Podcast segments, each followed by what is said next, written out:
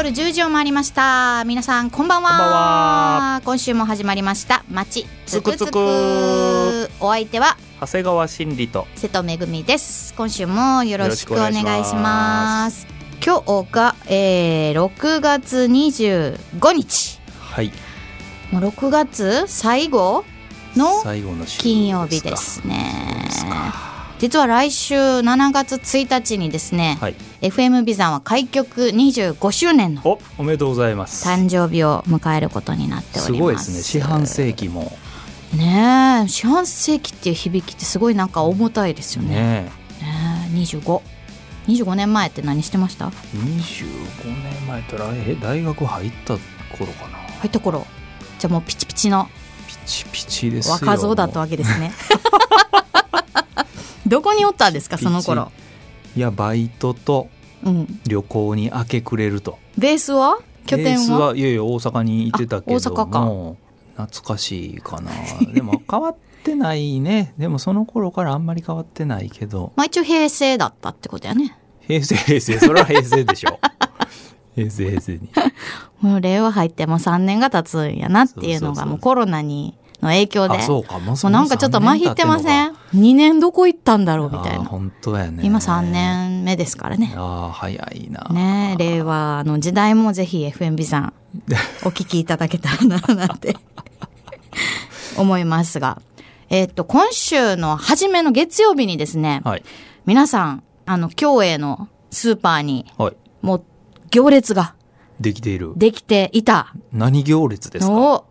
まあ、目撃された方もいらっしゃるかなと思うんですけはいども、はいはいあの、徳島県の方からですね、生活衛生クーポンっていうのがね、生活衛生クーポン？はい。っていうのが発売になったのご存知でしたでしょうか？えクーポンを買いに走る人たちってことだよね。そうそうそう。まあ、あの、これまでにまあコロナ禍において、まあいろんな業種を支援するということで、うんまあね、GoTo キャンペーンあったりとか、はいはいはい。まあね、飲食店で使えるクーポンが出たりとか、はいはい。はいもういろいろあったじゃないですか。はいはい、。お得になるクーポンね。そうそうそう。はい。それが今回ですね、生活衛生クーポンという名前で、美容室とか、理容室とか、あと銭湯、温泉、あとクリーニングですね。あまあそういいったお店で使えるクーポンが発売になったんですよ。まあ、もちろん徳島県下でね、はいはい。はい、使えるお店は決まってます。で、そういっったこうリストもホームページに載ってるので、はいはいはい。まあ、チェックしても私の家なんかはですね、はい。普段行ってる美容室がはい。なんとそのリストに入っておりましたので、昼間、平日の昼間にこう時間がある家族がですね、うんうん。もう、もうここぞとばかり並んではい。買ってきてくれてるみたいでございます。あまあでもだいぶ得すする。ね、そうなんよね。もうありがたいことに、倍？倍？になる。えっとね、一冊が2500円で買えて、はい。5000円分のクーポンになりまあす。それ大きいな。はい。で、1回1人5冊ずつ買える。買えるということで。あ、ら。まあ、最大1万2500円払うと、2万5000円分のクーポンになるっていうね。それは大きいですねもうね、本当にみんな税金、均等に払ってるわけじゃないですか。はいはいはい、ね、やっぱりこれは買わな、買って使わせていただかんと。はいもう銭湯行きまくりやね。もう本当私なんか普段からこう昭和湯うん。もう昭和湯さんには親子で利用させていただいてておうおう、やっぱりこうコロナ禍においてそういう話あったのよ。おうおう。やっぱ飲食店の支援はあるけども、はい。こういう銭湯だったり温泉とかってう、ん。まあね、そういった支援があんまりまだ直接届いてなくて、やっぱ辛いとこはあるとか苦しいとこあるなっていうのはいろんな方から耳にしてたから、あ,、ね。これは買って使わないとと思って。えー美容室系そうがね女性はね、まあ、男性もそうかもしれないけど。やっぱ去年のこのじぐらいの時期ってあったじゃないですか、あの髪切りに行くの控えようかなっていうあーそうそう言ってたね。雰囲気、ムードがあってやっぱりそういった時苦しいね思いをされてた美容師さん、はいはい。美容師さんいらっしゃるのを聞いてたから、はいやっぱりもうこうやってなな出たクーポンはやっぱりちゃんと有効的に使っていかないといけないななんて思いましたけど、CC ははい。髪切りに行ったりとかないんですか、僕はね実はあの、セルフカット派嘘なんですよ。全然気づかなかった。しかもそれこそね25年来っていうぐらいの 周年ですか。25周年ぐらいのセルフカットもう大学入った時からえー。なんでね、もうお風呂で自分で切ってますよ。ハサミで？ハサミであすごいうそそうバリカンは使ってなくてねハサミで。全部ハサミで切るの？全部でハサミで切ってます。だから失敗します。え全然違和感ないですけど。あそれテンパーだからですね。テンパーで。で右側あのす一発で完成しません頭は。あ、数日かけて、はい、右側やってあちょっともう疲れてきたって もう半分残して次の日に突入とか。それか。らハゲができます、嘘はい、夏場はね短く刈り込みたいじゃないですか、うんうん。で刈り込みすぎてうん。何箇所かハゲてるっていう指摘を家族に受けるとか、まあ、あの、畑の一部が、はいはいもうガサッとこう草抜かれてるよみたいな。でもまあね あの1週間もあれば戻ってくるじゃないですか。そうなんですね。そうそうそう。へー知あらんかった。全然ねクーポンと関係ないけど、うん。そういうセルフカッターね。なんですよ,、なんかでも競泳みんな走ってるっていう話はちょっといかなあかんなみたいなのは聞いてたんでそのことだったんですねそういうことですね。やっぱどうしてもでもそういう情報って、一部の方だけに届きがちって思いますよね。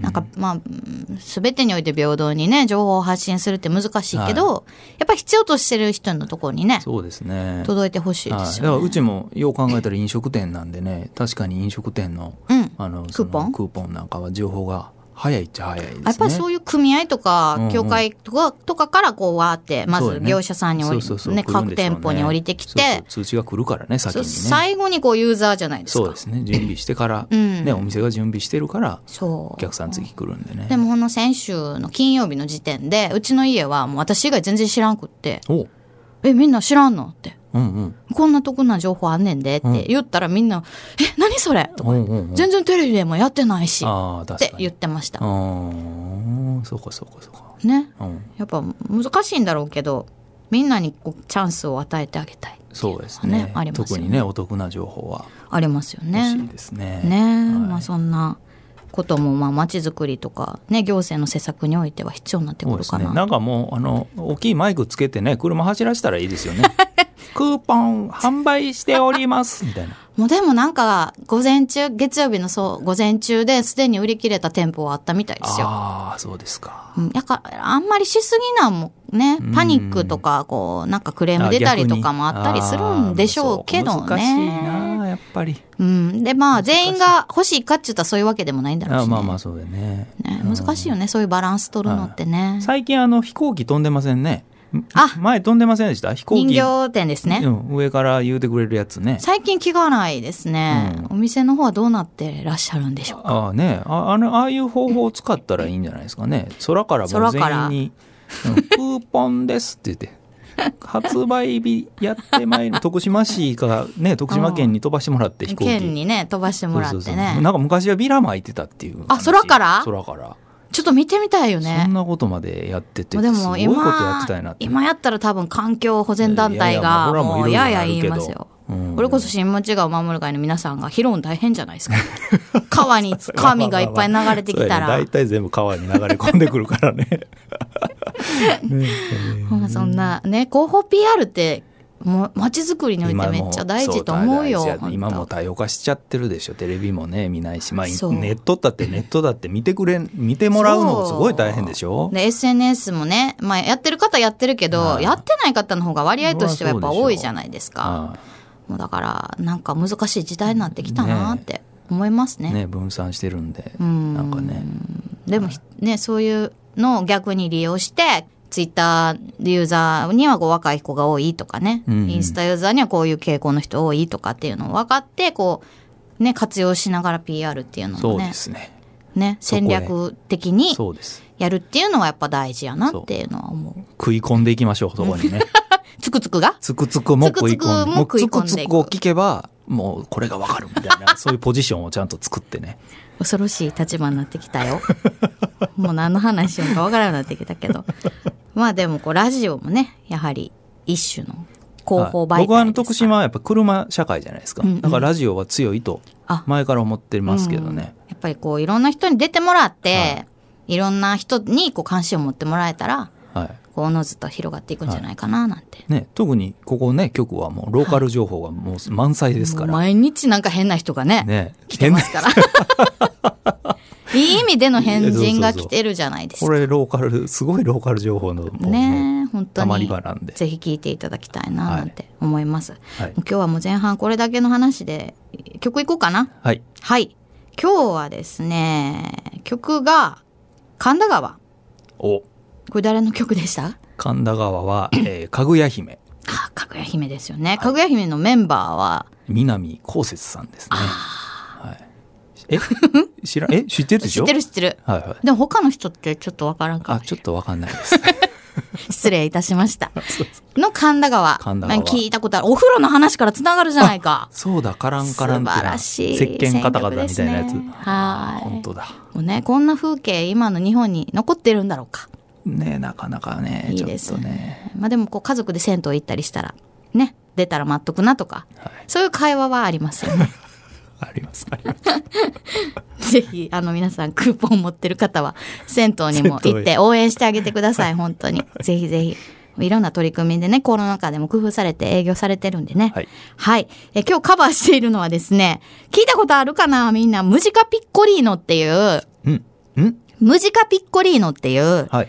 テレビ番組があるんですよ。おあ、番組名。はいはい。ムジカは多分ミュージックっていう、な、どっかの、どっかの言葉だとム思うんですけど。はい。はい。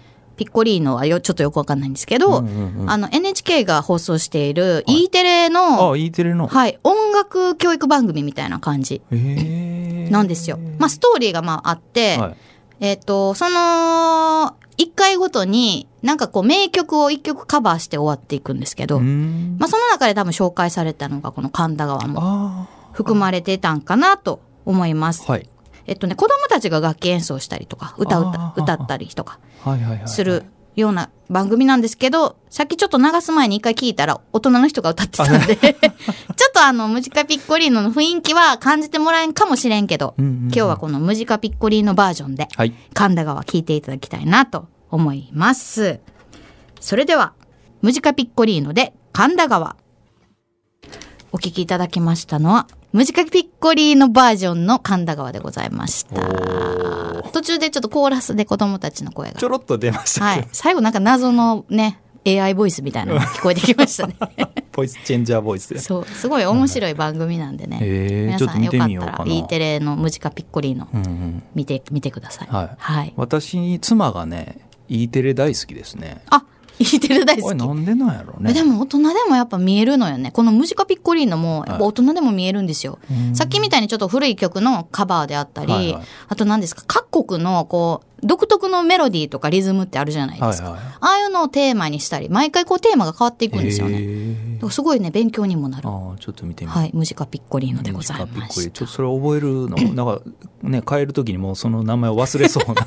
あれ、な、なそうですね。ムジカピッコリーノ。はい、はい。独特な響きでございます。はいさあ、そんないろんな国のという話題がね、はい今ちょろっと出ましたが、おいろんな国とつながる、はい。そんな機会が徳島にもあったおっていう話をちょっとしていこうかなとはい。思います。この収録してる前の日ですね、はい昨晩、はい。なんとロシアロシアですとよ。つながったんですよね。そうですよ。ね。あの、インターネット、まあ、ズームで交流会ですね。ロシアの人たちとの交流交会。流会をね、あしたわけです。まあ、定期的にされているということで、はいはい、そこに参加させてそもらったんやけどね。こにこう、私も CC からね、はい。声掛けいただいて、はい。あやってみようかなと思って入ったわけですけど、これ1年ぐらいやってるんですよね？あ1年知ってたみたいやね、うんうんうん。はいはい、その、まあ、今回主催してる人がロシア日本人です。この彼女は日本人、うんうん。で彼女がロシアの今大学に着任してるわけですそうです日本語の先生として。はい、着任してると大学の日本語の講座でね、うんうん日本センター日本情報センターってとこなんやけどね、でその彼女が自分の活動としてまあ学校学外でもうん。日本語を勉強できるようにって言ってオンラインの交流の場を持つと。ってことへはー相手向こうロシアで日本語の勉強してるんだけども、うんうん。えー日本の人にもうん。参加してもらいたいと。うんうんうん生の日本人うん。と交流ね。交流したいうんっていうのをがもう1年続いてると。すごい。いうのねえ、だからそうそう C のきっかけは何なんですか？僕、あ、僕ですか？僕、え、その、それに参参加加ししたきっかけ？参加したきっかけは、うちの、あの、花ロードの活動に、ロシアの子がうん。ずっと来てくれてるんですよね。うんうんあの、途切れる時もありますけど、うんうんもう始まった5年前うん。から、ロシアの子は毎年必ずうん何人かは来てくれ来てる。てくれてると。うんその一番最初に来た女性のボランティアの子が、その大学の出身の子だったんですよ。これ後で分かったんですけどね、うんうんその、えっとい向こうの大学へ今着任してる子がうん。その大学名を言った時に、まあ、うんオレンブルグっていう土地の大学ね、うんうんオレンブルグ大学なんですけど、うんうんそのあれ？オレンブルグ大学って言ったら、うん。あの最初に来たボランティアの、ね。ボランティア、ナイリアって女の子がいるんですよ、うんうん。あれ？ナイリア？オレンブルグ大学って言ってなかったかな？と思って、うん。うん確認をしてもらったんですうん。向こうの大学に、うん。そしたらその大学側で当然教授先生おられますけど、先生が私の教え子だったと。いうのを聞いて、あえーってもう急に興味が出たというか、うん。うんうんこれちょっとつながったなと思ってね、ね。でその彼女が今してる活動をいろいろ根掘り葉掘り。聞く中にそういうズームでの交流会もあるんで、うんうん。よかったらって言ってもらって、面白いねね、だからいあのロシア人と交流してますって言うけど日本語の交流だったわけですよ。そうなんですよ。ロシア語じゃないんですよ。ね、日本語で彼らまあ日本語を彼ら教えるというかまあその勉強したものをね。その使う場にうん僕たちも参加するとそうなん日本時間で言うと8時から始まって、はい。向こうの現地時間言うと夕方4時ぐらいですか ?3 時とかそうですよね。4時とか、そのあたりの時間から始まった、はいね、えっ、と、交流会。はい。だから私も今回、まあ日本語で参加できるよって言ってくれたから、もうバンって入れたわけですけど、はいもう今回はね、5歳の娘と一緒にね、お参加したんですよ。そうでしたやっぱりこう、あの CC のところにね、こう海外からボランティアメンバー来るじゃないですか。はいはい。はいで、その方々って日本語に関心を持って来られる方がほとんどだから、はい。こう日本語をベースに話しかけてくれるし、はい。くれるし、はい。こう日本語でお話ししてもある程度理解してくださるんで、はいはいはい。もうコミュニケーション取りやすいんですよね。そうですね。なんかそういった時にこうパッと思ったのは、やっぱり子供って日本語を覚えていってる過程じゃないですか。そうだよね。まあ、そういう意味では、その立場がよく似てるなと、うんうんうん。外国から来られたり、日本語学ばれ始めた方々に、うんうん。子供とのコミュニケーションっていうのが一番もしかしたらやりやすいんじゃないかなああそうだね。思って。はいはい。で、ちょっと、今回も参加させてもらったんですけど、はいはい。話すテンポとか、子供が返す言葉の方が聞き通りやすいようには感じました。子供って結構単語で返すでしょ？はいはいはい ?5 歳とか、うん。そうそうそう。鬼ごっことか、うんうんまあ親から見たらちゃんと文章にして答えろよって思うんやけど、うんうんうん。まあでも単語で返してもらった方が多分向こうの人たちは、その単語だけパッと、こう、脳内で変換できるから、もうすんなりとこうね、コミュニケーション取ることできてましたし、もう最後の方はね、ちょっと調子に乗ってうちの娘が、はい。もうなぜかアレクサを作動させるっていう、アレクサを挟んできたそう、どう？もうやめてくれと思ったけど、ね。そうズームでやり取りしてる時に突後然アレろでアレクサが話し出すという。もう何言っとんかもわからんようになってきてね、もうちょっと落ち着いてくれというぐらい、あの、テンション上がってましたね、はいはい娘は。えーいいね。まあ、あの、ズームで、昨日もどうやら20人はいなかったかな？15人ぐらいはいたかな？そうですね。15人だけど、こう、1対1で、ここね、交流する、あの、時間をちゃんと取ったから、その時はね、あの、プライベートの、こう、やり取りってそうなん感じですよ。だから、じっくり、そう、ね、そうそうそう。話できる。だから全員がこう一緒の部屋にいるときは、やっぱりこうみんなこうミュートにして、はいはい。まあ本当に発言せないかん時だけ発言してましたから、もうその裏でもずっとうちの娘喋ってましたからね。ああだこうだああだこうだ。みたいな CC の紙がなんかうわーってなっとるとか、言ってました。そうそう、だからお風呂入った後なんかなとかって言いながら、そうもうずっと喋ってたの。はいはいはい。ほんで、いざこう、ちっちゃいね、ショールームみたいなのところにこう、振り分けてくださって、はいお話し出したら、いやっぱり向こうのね、ロシアの皆さんも、あかりにいろいろ質問してくれたから、はいはい。何歳なんとか、はもらえるもんがあったら何が欲しいとか聞いてくれたのね、はいはいはいあと、おにぎりの話もしたね。おーにぎりそう、おにぎりの具は何が好きかみたいな。おーあ、いい話してますね。そうなんですよ。やっぱ日本のね、うん日本食の代表って言ったらおにぎりじゃないですか。はいはいだからおにぎり食べたことありますかって言って聞いたおーおー。聞いた。うん、とりあえず聞いたの、私が。ほんなら、食べたことあるって言ってくれたから、うんうんうん中の具は何なんって聞いたら、あの、梅って言われて。最初から攻めるなと思って。梅って酸っぱいよねって言っへて、ーそんな話をしたりとかしながらね。通な。あ、ねそう、折り紙の話もしたよね、やっぱり。すごい。折り紙やったことあるって言ってくれて。そう、子供さんが一緒に参加されてたロシアの方もいらっしゃったじゃないですか。はい見てましたね。そう、その方ともペアにしてくださったから、やっぱ学校の話とか、教育の話とか、今学校行ってないんだよって言って、オンラインなんかなと思いながら、ロシアの方は、はいはいはいお家で今、ね、勉強してることが多くてって言ってたから、ああ、そういうのもあるよなと、日本はまだまだ。ね学校に行くっていう概念がやっぱどうしてもあるじゃないですか。ね学校行って何して遊んでんのって聞いちゃったから、うんうんうんうん。学校行ってないんだよって言われた時に、どういう理由でだろうと思って、いろいろちょっといろいろ考えたけど、あとはもうコロナかなとか思ったりとか。うんうん。あれオレンブルグっていうね町の大学で日本語を勉強してる人がいるんですけど、オレンブルグに日本人って何人いてるのって僕聞いたんですよね、うんうん。ちょっと前にねこれ前回ですけど、うんうん。じゃあゼロだって言うんですへよ、え。ゼロってあ今あの着任してるそのはい女の子、はい。はいその彼女は先生として一人、だから彼女だけなんですよ、ね、どんぐらいの街なんですかね？大学だけでね4万人学生がいるって書いてあったんで。すすげえな。マンモス大学ですよね。でっかい。でかいですよね。そこで日本語を日学ぶ。本語を勉強してるコースがあってまあ、あと日本情報センターっていうのがあってってうんうん。うん言って書いてありましたけど、うー。んそこで日本語をまあ少なからずね、うん。勉強してる人がいて、うん。で日本僕はあの相手にした男の子たち17歳18歳の男の子だったんですけど、日本にまだ来たことがないって。あ来たことがないけどもうペラペラなわけですよ。不思議と思って、そう。だからアニメとか漫画とかからな、ね。かなと思ってうん、聞いたらやっぱりナルトっていうワードが出てきたから、ね。徳島にナルトがあるんだよっていうのは、話した。でも、ナルトと関係ありますか？って聞かれたけど、ちょっとよくわかんないです。って言って。漫画のナルトとどういうつながりがあるのかわからんと。でもみんな日本へ来たいと、うん。まあ言ってますよね。言ってました。そうよ。言ってたでしょ、うん。でどこへ行きたいですか？って聞くとまあもう分かりやすく東京東京。大阪、はい。京都広島ってこう言ってました、うんうんうん。でこれはもう絶対そうだと僕も思うんですよ、うん。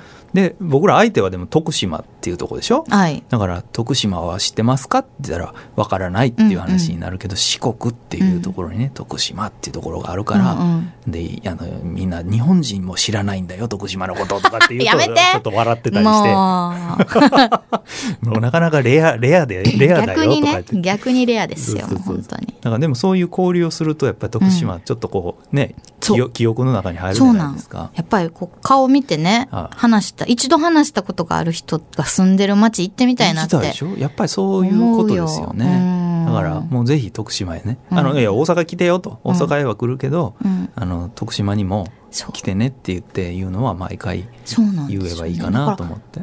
海外から来られてる方って、こう日本人が思ってる以上に移動距離半端ないんですよね。うん旅行における移動距離って。ね。北海道行ってそのままなんか翌日大阪行って、はいはいその次また九州行ってとか、そうねそうそうそうそう。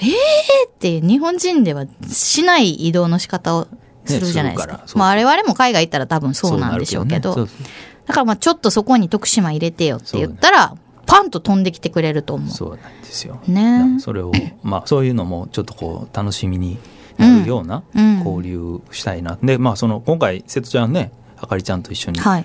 交流してくれたけど、あこういうやり方もだから相手が日本語ができるっていうこのメリットってすごく大きいと思うので。うんうんなんかこれをもうちょっと徳島の、うんね人たちとこうつながりができないかなっていうのうんうんが今感じてるうんことですね。逆にね、徳島の魅力をロシアの皆さんにね、発信していただいたりとか、逆もね、ねあるし、どういう街なのロシアの、その、どこでしたっけ？オレンブルグ。オーレンブルグ。オレンブルグで。オレンブルグね、一回ちょっと Google マップで見てほしいんやけど、うんうんうんもう想像を絶する場所ですよ。どんな場所？もうね、あの僕らがイメージしてる左、左の方ね、はいモスクワとかね、はいじゃないんですよ、うんうんちょっともっと真ん中の方なんですよ。あの、北極の方じゃなくてね、もっと内陸の方うなんですよ。だから夏は、あ、言うたでしょ、夏は、うん。えー30度になるけど、上。冬はマイナス30度になるっていうような、もうすごい60度差があるようなとこだっていうんでね、すごい場所ですね。すもうごい場所私らの常識が常識じゃないぐらいのね。そうなんですよ。あ、もうさ、もう時間ないですけど、はい最近私の同級生が南極に行ってるんですよ。そう。だからもう本当ちゃんと仕事としてですよ。もう探検隊じゃなくてよ。冒険家じゃない。冒険家じゃなくて普通にあの、仕事として南極に行ってるんですけど、彼が上げる写真とか映像もやっぱり非日常ですよね。ね。面白い。まだまだあるんですそういうところ日は本が当たり前じゃないなっていうそうそう徳島が当たり前じゃない。はい。もっとこういろいろなねところのね事例とか取り組みとか価値観を知ってはい街づくりしていきたいな。街づくりに。生かすとその何としてでも生かすぞという。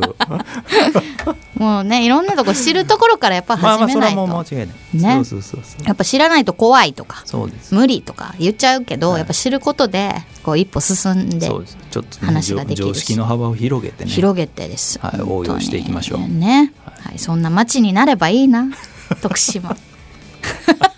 していきましょうしていきましょうね。はい。今回もなんか、すごいふわっとした壮大な話になりましたが。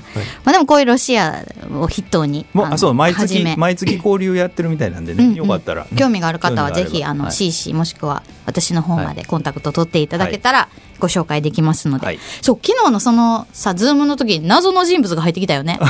ズームのチームの中に、グループの中にはい、謎のなんじゃらユーザーっていうのが入ってきたのはいはいはが、ちょっとびっくりした。ズズー。ムでもああいうことあるんやね。あるんやね。まあね聞いてはいたけどねそういう謎の人が入ってくる、はい、もう実際に見たの初めてやったからちょっとゾワッとしたけどね。はい。そんなトラブルもありましたが、はい。楽しく定期的に開催してるようなので、はい。ぜひロシアとつながりたい方は CC の方まで連絡いただけたらはいなと思います。待ちしております。はい、まちつくつくでは、えーそういったロシアの話とか、えー徳島のまちづくりの話を毎週ゆるっと放送しております、えースマホとかタブレットでもねリッスンラジオのアプリを使って聞くことができますのでぜひそちらもチェックしてください。来週もラジオの前でお会いしましょう。ここまでの相手は長谷川真理と瀬戸めぐみでした。それでは皆さんさようなら。らグッナイえロシア語でおやすみなさいって何て言うんですか？わかんねえ